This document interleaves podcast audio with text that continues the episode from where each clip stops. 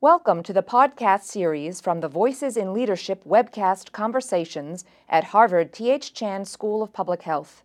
You may also watch a video of this event at www.hsph.me/voices. Hello, and welcome to those of you here in the studio and our viewers online around the globe. I'm Eric Anderson, the Director of Voices in Leadership. This series focuses on effective leadership to create positive change in public health. We're broadcasting from the Leadership Studio, where the programs and related content have received over 4 million views to date and counting. Today, we host a discussion entitled Medicine, Academia, and the Syrian Refugee Crisis with Dr. Fadlo Khuri. Dr. Fadlo Khuri is the 16th president of the American University of Beirut and professor of medicine. Before that, he was professor and chairman of the Department of Hematology and Medical Oncology at Emory University School of Medicine. He also served as deputy director of the Winship Cancer Institute at Emory. Dr. Khuri is an accomplished molecular oncologist and translational thought leader. His clinical expertise and research are focused on the development of molecular, prognostic, therapeutic, and chemopreventative approaches to improve the standard of care for patients. Dr. Khuri was born in Boston, Massachusetts, and raised in Beirut, where his parents were leading scholars at the AUB. Khuri was motivated to return to Lebanon in 2015 to assume the position of university president by his and his family's strong and deep personal connections to the country and the university, and his appreciation of AUB's enormous impact on the Arab world. With Dr. Khuri's leadership, the university has solidified itself as a global player in health and formed partnerships with peer universities in Lebanon and around the world. He has defined the university as a fundamental driver of the American liberal arts ethos in the region. Before I turn this discussion over to our moderator, Dr. Howard Koh, Please join me as we welcome Dr. Fadlo Khuri to the Voices in Leadership series at the Harvard T.H. Chan School of Public Health. Thank you.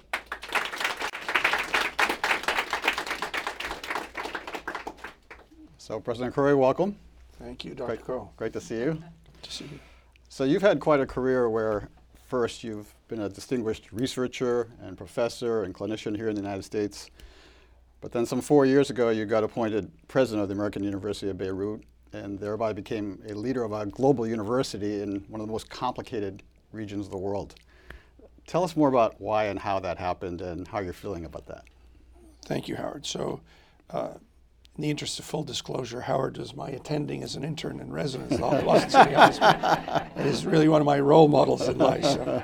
Uh, not such an easy question, but uh, I think the, the, the reality is that if you can serve in a meaningful, purposeful way in an exciting uh, venue, which I think I've had the privilege and the honor of doing at two previous institutions, you should grab that opportunity with both hands. And in addition to the deep ties my, I, my wife, our families have with the university, I think it's just an incredible opportunity to, to lead and to participate in an institution that's had such a deep imprint on the region. I, had the opportunity to serve at many levels in academia in the US, all the way from a section chief to an executive associate dean and a department chair. And I learned a lot.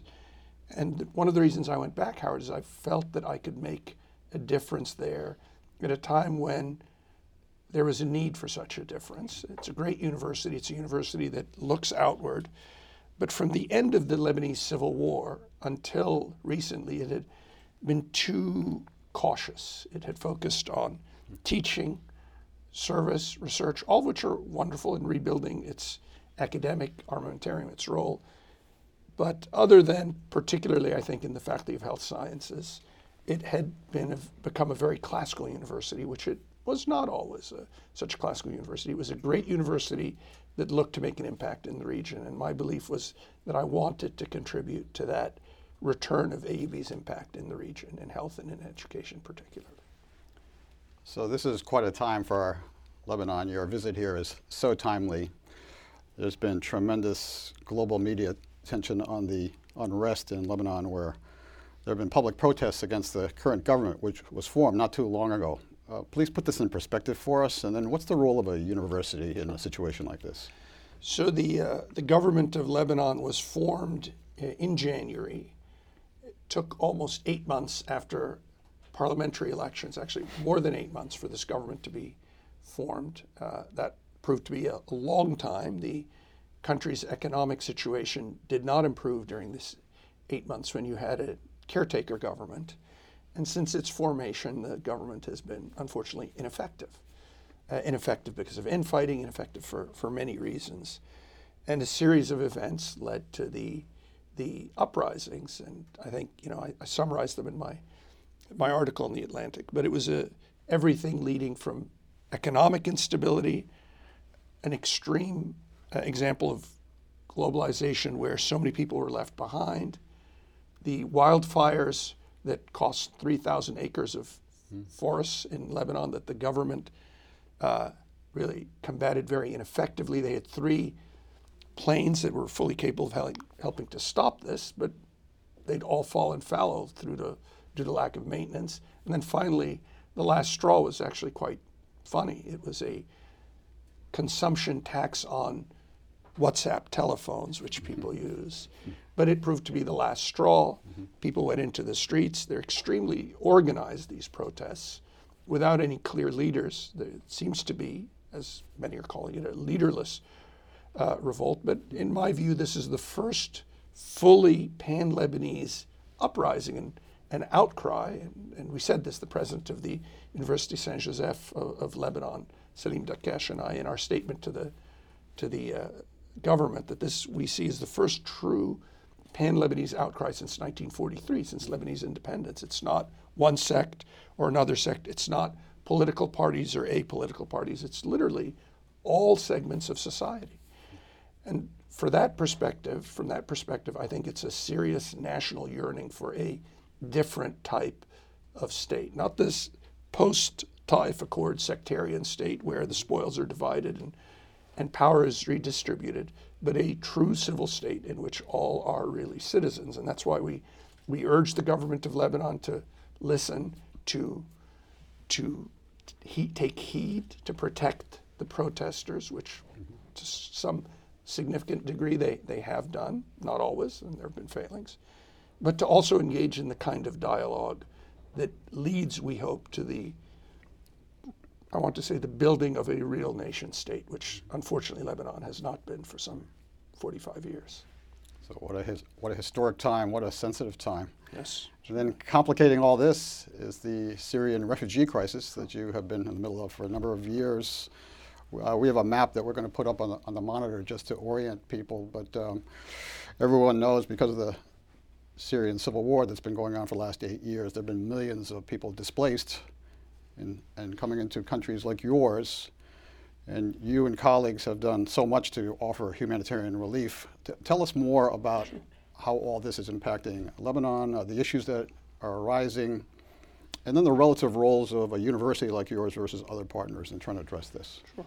So, the, the Syrian refugee crisis and the map you see behind me shows the egress of displaced persons from Syria, from Iraq, from Libya, from other places. But this is focusing on Syria. So, Syria currently has half of its, its citizens displaced. One quarter or half of that half is displaced internally, and the other quarter is displaced externally, largely to four countries Lebanon, Jordan, uh, Turkey, and to a lesser degree, but still significant, Egypt. The challenges of these four countries are very different. The smallest by far is Lebanon. So Lebanon has a population of about, little above 4 million citizens. And between Syrian, Palestinian, and Iraqi refugees, there are about 2 million displaced persons. So a third of the inhabitants of the country currently are displaced persons. Uh, in the era of populism that we're seeing sweeping east and west, they're a very easy target, Howard, for blame. And there's no question that the Syrian refugee crisis has had a real economic impact on Lebanon, a deleterious impact. Mm-hmm. Uh, however, that impact is being misrepresented. Um, yes, some Lebanese may be losing their jobs, but these are mostly jobs really uh, sub what I would consider working class jobs. These are very difficult to do jobs. There are some reports from our faculty that you and I will get into later about the degree of child labor now in play in, in Lebanon, largely Syrian child labor. So uh, the impact of, on the university, as the impact of the uh, Lebanese uprising, is that we should lead in a, an apolitical way. We should lead in gener- as generators of knowledge, as an institution that I think has an exceptional track record at overcoming fear of the other, something that's very important inside Lebanon with its 18 different confessional denominations or sects, but also with regard to Syrians and Palestinians and others. And because we've been engaged as a university ever since the partition of Palestine in, in 1947 in helping uh, create opportunities for the Palestinian guests in Lebanon, we had a leg up, so to speak, in helping to address issues of health, of education, and of opportunity uh, in the state uh, of Lebanon for, for Syrians and trying to reduce that tension. Formally, we played a, a role by uh, creating the opportunity for about 5,000 students between ages 4 and 14 and 14 and above, but largely the, the first to continue their education. Sadly, right now, uh, less than a quarter of students under the age of 14, Syrian school age kids, are in school. And some data suggests that it may be as low as 2% of kids between the age of 14 and above are getting a formal education. So whether it's collaborations with with NGOs like Kayany, uh, collaborations with Harvard, in fact, uh, in looking at mental health in this population, collaborations with some of the finest universities in, in Great Britain, um, uh, particularly some of the leading schools in, in London. Um, this is the kind of opportunity for us to all work together to study the problem and, on occasion, to build capacity in these folks, while perhaps creating opportunities, uh, as we've been doing, for host communities and Syrian guests to work together. So it's not win lose, but it's more win win. So you're going well beyond the traditional roles of academia in responding to this crisis, but then you're also trying to oversee the day-to-day responsibilities of educating thousands of students at AUB. T- tell us more how you balance all that. It's, it's a it's a it's a precarious and, and frankly a challenging balance. I probably get it wrong almost as often as I get it right, uh, because, for example, in the current situation in Lebanon, a lot of our students are very civically minded, and they believe it's their duty as citizens to be on the streets protesting ag- against a government that they openly will say is corrupt, venal, ineffective, and sectarian. None of them words of praise. and our job is to educate these kids uh, and to make them empowered, enlightened leaders for tomorrow, while somehow allowing them to, or supporting them. It's not just allowing them; they're adults to to exercise their civic duty, which is what they believe. Mm-hmm. So we were the first and only university to reopen last Thursday. We didn't have a majority of kids by Friday. We did again have majority of kids. Yesterday there were road closures, which is part of the way that people manifest their civic civil disobedience. A lot of students emailing me, uh, contacting the university saying this is unfair. You're giving an advantage to the kids who can be here versus those of us. I know you told the the community, including us and the faculty, that there are not supposed to be any exams and nobody's supposed to be punished, but hey, we're getting homework assignments left and right, and we're stressed. So there isn't an easy formula. And I think this is similar to what we're doing with the Syrian refugee crisis. It's more acute right now because it's happening. But the Syrian refugee crisis, they're an easy target. And we see this also in the US, where immigrants are an easy target. And we have to stand up mm-hmm. and say, that's not right. We should be helping these folks. Uh, you are gaining a group of enlightened, educated, empowered citizens for the future by not marginalizing these folks. And one of the most inspiring things I, I know I've told you previously was in one of the larger of these schools that we formed with Kayany, one young woman had written in English, and these are kids who've missed their education for anywhere between two and six, seven years. Mm.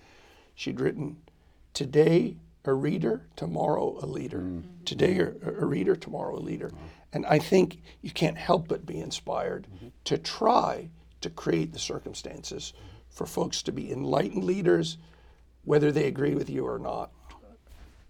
Tell, tell us more who your partners are in responding to this crisis, both regionally and globally, and how, how do you all work together? Sure. So we, we work with institutions from the United Nations, uh, you know, United Nations uh, Agency for Displaced Persons, UNDP, UNRWA. We work with universities, among them University College London mm-hmm. and, and, and many others, uh, Imperial College, others uh, in, in Europe. Certainly with a number of great universities in the US, we have programs with Harvard, Yale, Hopkins, among others who I'm not mentioning, Columbia, many others. Um, and then we work with a lot of uh, NGOs who uh, play an important role in Lebanon because in Lebanon the government has been ineffectual for some time. It's unfair to blame just this government. Uh, one political uh, thinker described the Lebanese government about five, six years ago, well before this president, as not a fading state, but a, not a failing state, but a fading state. In other words, the informal economy, including in healthcare, was so predominant that people worked around the government. It didn't have a role in their lives the way we think of a government having a role in their lives. So, from my perspective, we need to have real partnerships mm-hmm. that have to be producing tangible work, which is very hard to measure in a way. How do you measure right. success? Well, there's some easy ways. How many kids are we we have in school? We have 5,000. The Lebanese public schools have a quarter of a million. Uh, are these kids learning? One area we ventured into with other partners, including universities abroad, uh, something AUB I don't think had done previously, and I don't deserve any credit for this. This is our Center for Civic Engagement and Community Service led by Rabih Shibli, is to start getting into vocational training. Mm-hmm. Lebanon has 51 universities, 51 for a population of 4 million citizens, way too many. More than 80% of them are universities in name only. They're for profit institutions. You get a diploma, but we can't measure any improvement in that young person's skill set by the time they're done. Mm-hmm. Uh, and we generally don't take these kids for, for graduate school, even when we have spots. Not that they're not bright kids, they just haven't been prepared. So there's a failure of regulation, a, failure of, of, of, of, infrastructure right now, fading of infrastructure. Mm-hmm. And we try not to contest or morph into the role of the state. We try to partner with other credible partners mm-hmm.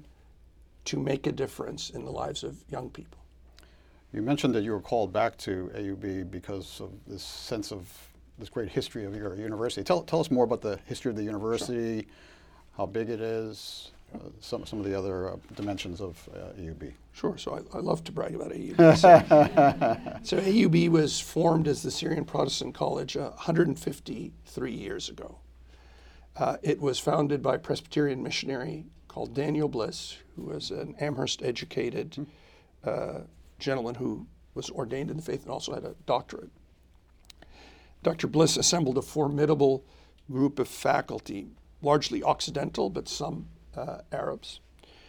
Uh, and the university was really, Syrian Protestant College was really a vehicle for not just education in, in, in, in the Western liberal ethos, but it really was a school that sought to convert people to the Presbyterian faith. And mm-hmm. they were doing okay, at least with my family and my wife's family and a few others, until 1882 when a fairly devout Presbyterian professor uh, basically at the commencement address, Edwin Lewis cited the work of Charles Darwin.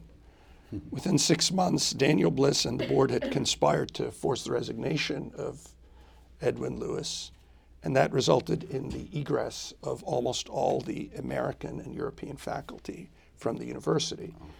But this is a, since this is about voice and leadership, I think great leaders make mistakes, but great leaders learn from mistakes. I mean, even Lincoln made mistakes and he learned from mistakes. I mean, how, the, the impressive thing about Daniel Bliss is he learned from that mistake and he redirected the institution to focus on a secular, liberal American ethos. Mm-hmm the Bible classes stayed for a while, uh, but the focus became a liberal arts education and increasingly professional education in, engineer, in medicine and pharmacy and nursing initially, but over time, engineering and other things. By the 1940s, it was clearly one of the premier universities in the world. It had become the American University of Beirut by 1920. When the United Nations was formed, more uh, alumni from the American University of Beirut signed the Declaration on signed the official declaration of the forming of the United Nations and authored the United Nations Declaration on Human Rights than any other university. It had been praised in the 50s and 60s by people as diverse as the great liberal icon and a hero of mine, Bobby Kennedy, and the great conservative icon, John Foster Dulles, as clearly America's greatest intellectual asset abroad.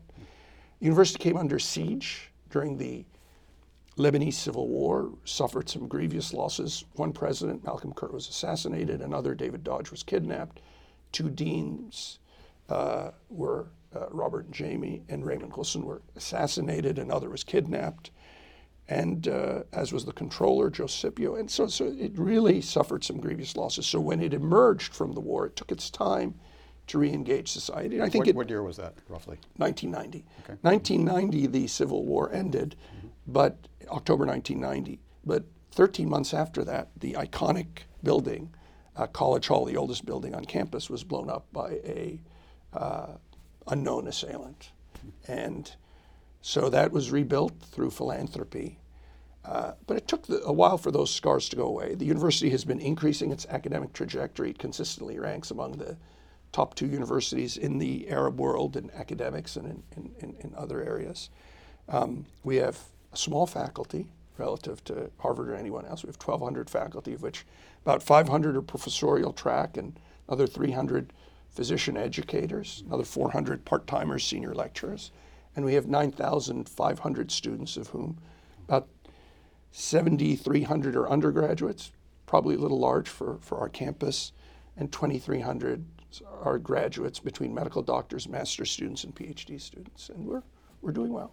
What, what a history. Wow, that's, that's tremendous. So I'm sure everybody here and everybody watching online is asking themselves, especially with respect to the uh, Syrian refugee crisis, uh, what can we do uh, to help or be supportive in any way? Do you have any advice for us on that? Well, certainly. I mean, I think if you look at um, where we are internationally, this is an, and I don't use this word all that often, this is really an unprecedented humanitarian crisis since, since the Second World War. Of course, the Second World War had an enormous displacement of peoples. And I think that these individuals, if you're talking about half the population of a country being displaced internally or externally, some of them will have to immigrate, some of them will return. It's not clear how many will return given the current instability in Syria, which was exacerbated a few weeks ago with the president's decision to pull out and abandon the Kurdish um, allies. The fact is, these are young people who, and older people who need an opportunity. It would be a catastrophe if all Syrians immigrated. Okay, and you have the population of a country of 22 to 24 million. The the the number of people is a little inexact given we don't know what's happened post war. And at least in Lebanon, we've recorded an extraordinarily high birth rate, very high levels of consanguinity, large rates of child labor. And that's one area we can maybe expand on a little bit. Uh, one of our faculty members in the Faculty of Health Sciences did the largest study on child labor that I know of of the Syrian refugees, about 4,400 young people, and she found that about one in three had suffered some form of abuse, verbal, physical, otherwise. Um, and they have kids working from age four to 18 under largely unacceptable conditions. So, what can we do about it uh, for those of us who are outside and those of us who are there? Well, the first thing I think is to know the facts. Mm-hmm. In this post truth era where there's so many versions of the truth being put out there, there are raw facts. There there are things that we can learn. You know, what, what is the international community doing to support these folks? Um, what is it not doing? I had a visit to the State Department early on where we had a frank disagreement. We were proposing some uh, educational programs, for, specifically vocational programs for, for Syrian refugees. And after one or two disagreements, Congress put together a, a, a package there. Hmm. Uh, for the private citizen, I think getting engaged, having the opportunity to experience it when possible, actually going there and participating. The wonderful thing about AUB is it's a very participatory culture. Mm-hmm. So we have kids who go to the far north of Lebanon to develop sustainable energy lighting up a, a village in, in Akkar, which is one of the most underserved parts of Lebanon. And we have kids working in Syrian and Palestinian refugees. I think folks can learn, can be engaged, can make a difference. Uh, there are many ways to, to help, but I think now is, a, is, is, is the time to, to be engaged and to learn. So you're a man of obvious passion and mission and purpose, both personally and professionally. How do you uh, sustain and maintain all this in a stressful time like this? Well, I think one silly but simple answer is the busier you are, for, for, at least for me, the busier I am, the less stressed I am. I, am most stressed on the weekends if there isn't enough to do. Then I stress my partner. Um, honestly, um, and this started to crystallize when I was a house officer in, Boston uh, at the city hospital. If you have the opportunity to serve those less fortunate, it's an incredibly energizing source. Uh, it's uh, something that I find sustainable. Of course, you have to look after yourself and exercise and eat a much better diet than I've eaten, eaten over the years. Um, but I do think it's a wonderful privilege to work on something that's important, that's purposeful. I've had the opportunity to work in the clinic, to take care of cancer patients, to do research, to teach, to mentor people, to serve. And I have no regrets over taking this role. I feel wonderfully privileged to have this opportunity at this time. I, I, I would not change that decision for a moment. I can't say that I've prepared for it uh, my whole life because I didn't even apply for the job in the beginning. I applied six days before the first interview under pressure from the board. My my own uh, path, which you never can keep to, at least if you plan it out, was I wanted to. I'd almost given up on being a cancer center director when I said no to Columbia in Michigan. I thought that was that was it. Next job was a dean. So this came a little bit out of the blue. I just joined the board. But I think the opportunity to serve in a place where there's need is just something we, we prepare our whole lives for. And I'm, I'm, I'm incredibly blessed. Great. The final minutes, are there any uh, leadership thoughts or advice for the students in particular that you want to share? Sure, sure. Yeah. I mean, I think uh, few things to touch on. I mean, they've come out of things that I've learned at AUB and things that I've I've learned through forging my own path. I think it's incredibly important to have people you trust from you, both in your personal life and in your professional life.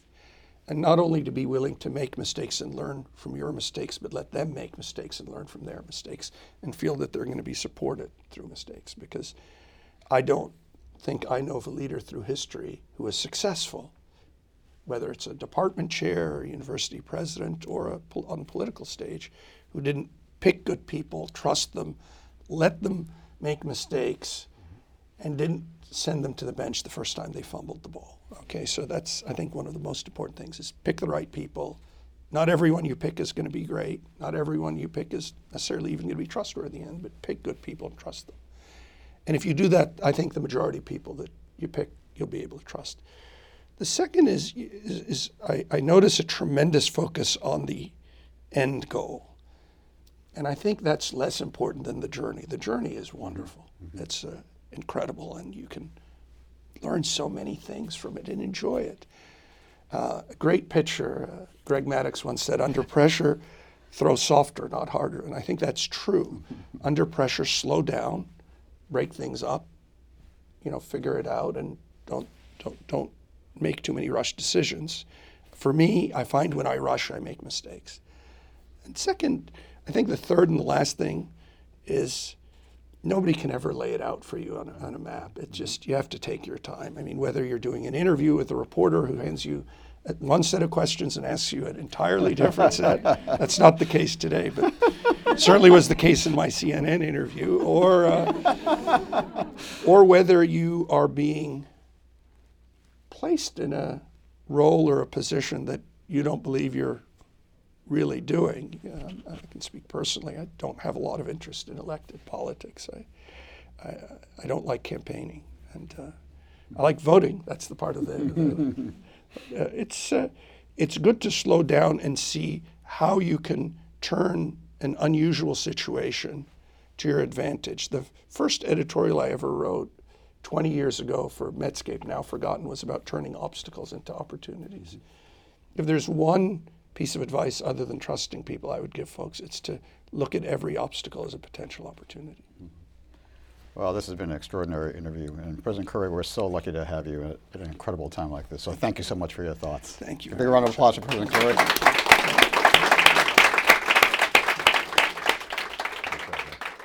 This has been a Voices in Leadership production at Harvard T.H. Chan School of Public Health. You can find the complete video of the event at www.hsph.me/voices. We encourage you to share Voices in Leadership.